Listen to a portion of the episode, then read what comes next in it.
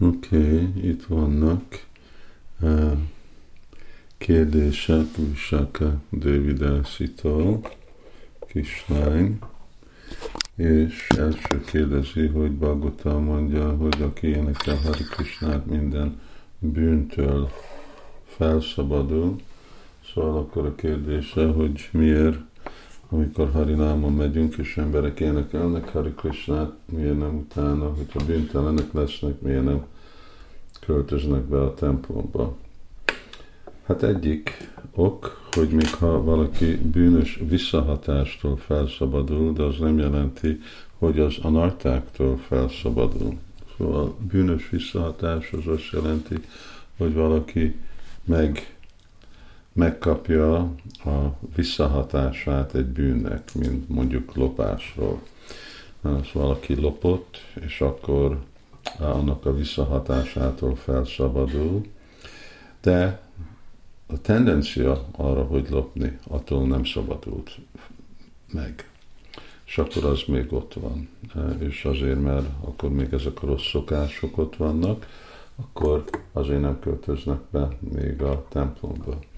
Másik aspektus ennek, hogy felszabadul, nem jelenti, hogy rögtön azon a percen felszabadul. Elképzelhető, hogy másféle visszahatások, más időzetbe lesz, fog történni az a felszabadulás. És ugyanakkor még ha valaki fel van szabadulva minden bűnös visszahatástól, és még nincs neki semmilyenféle anarta, még akkor se jelenti, hogy be fog költözni templomba, mert nem szükségesen van neki bizalom Krishnába és Krishna tudatba. Szóval azért, mert valaki csak bűntelen, az nem képzeti őt részt venni úgy Csaitanyának a Sankirtan mozdalmába. Ennek a példája az a brahmachari, aki élethosszú szelibátus volt, aki csak gyümölcsöt evett, és ő be akart jönni úgy Csaitanyának a Sankirtanyába, de úgy Csaitanya meg észrevette és kiküldte, mert mondta, hogy hát ez nem elég, hogy valaki eh, csak gyümölcsevő, eh, hogy ő vegyen részt a Sankatamba, eh, szükséges, hogy ő hívő legyen. És az alapon, hogy mit látott abban az időben, amikor ott volt, akkor ennek a brahmacsájának felépült a bizalma, és aztán fogadta el Chaitanya Mahaprabhu. Ez a odaadásnak a folyamata. Egy második kérdés, amit kérdez, hogy megint a Balgutamba, Ajamil Kanda, hogy valaki nem, nem tud dicsérni az Urat, anélkül, hogy teljesen fel van szabadulva a bűneitől. Szóval azt mondja, jó, de én meg nem vagyok szabad bűntől, de én akarom Krisnát dicsérni. Hát ez azt jelenti, hogy addig, amíg vannak ezek a rossz szokások, a narták, hát addig valaki nem fog tudni megfelelően dicsérni. Dicséri, de nem megfelelően dicséri. Szóval mondjuk, hogy addig, amíg valaki bűnt cselekedés követ el, addig az ő dicsérete az meg nem aparád lesz, mondjuk. Szóval akkor sértő lesz. Még mindig dicsér, de sértő. Addig, amíg még vannak a rossz szokások, és azok uralkodnak benne, akkor még csak nem a vász. Lehet, hogy nem követel bűnt, de még csak az árnyéka van ott a, a dicséretnek.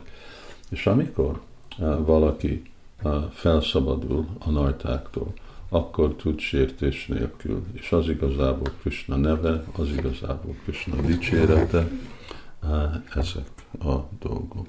És most az utolsó kérdés, hogy ez is folytatódik, hogy a védikus gyak, szabályok lassan emelnek fel embereket, ez az idézet, de hogyha valaki ragaszkodik a védikus elvekhez, akkor nincs semmi lehetőség feljönni a lelki életre. Ez mit jelent, és mit jelent ragaszkodni a védikus elvekhez. A kámat mána svargapára, janma karma palapadam, kriya visésa báhúram, bógasva jagatam puti.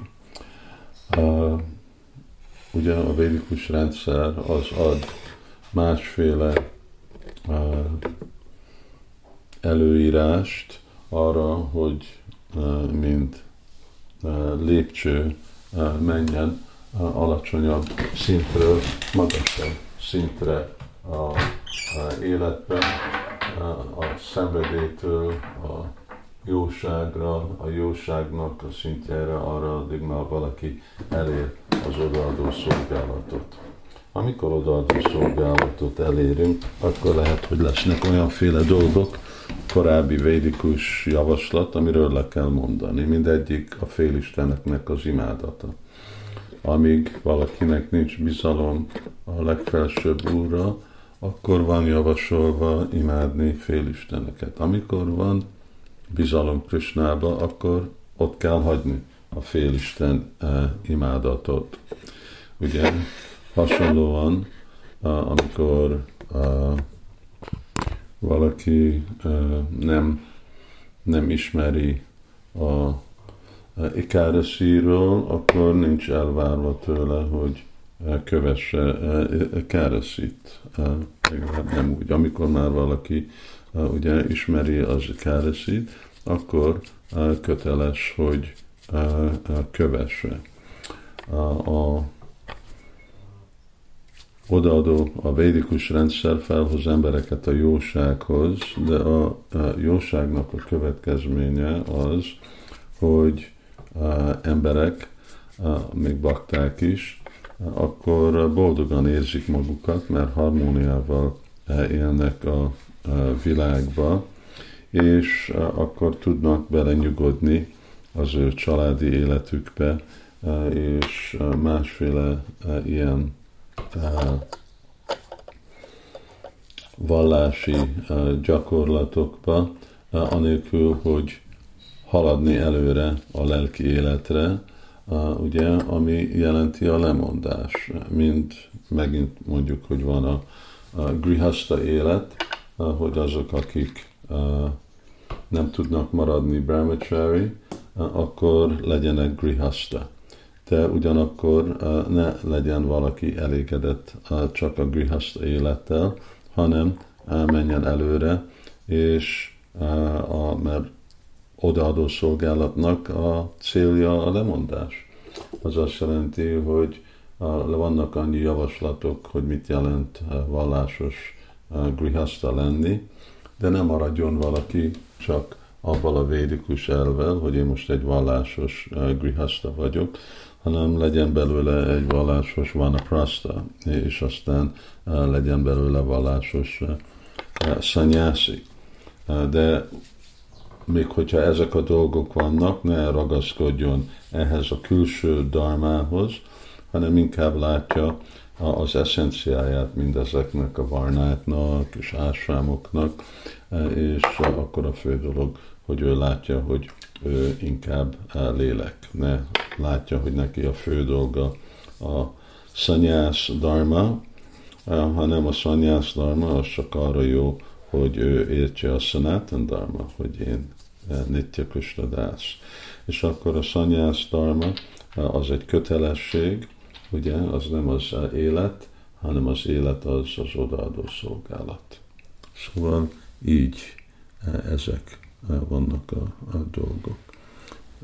Anyukája Visákának, Taksinak kérdez valamit a, a Szádavó könyvről, és egyik a, itt a kérdése az az, hogy Krishnának van kétféle extázisa, egyik, ami jön a saját szvarupjából, másik a potenciájából. És kérdezi, hogy ez mit jelent. Hát van, van Krishna önmaga, és van Krishnának a, a saktia. Ugyanúgy, mint a nap és a napfény.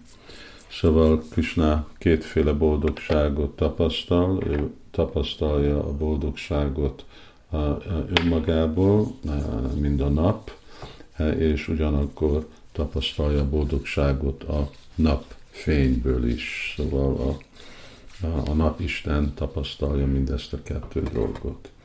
Hasonlóan Krishna tapasztalja mindezeket a kettő dolgokat, és erről szól a mai podcast. Hari Krishna.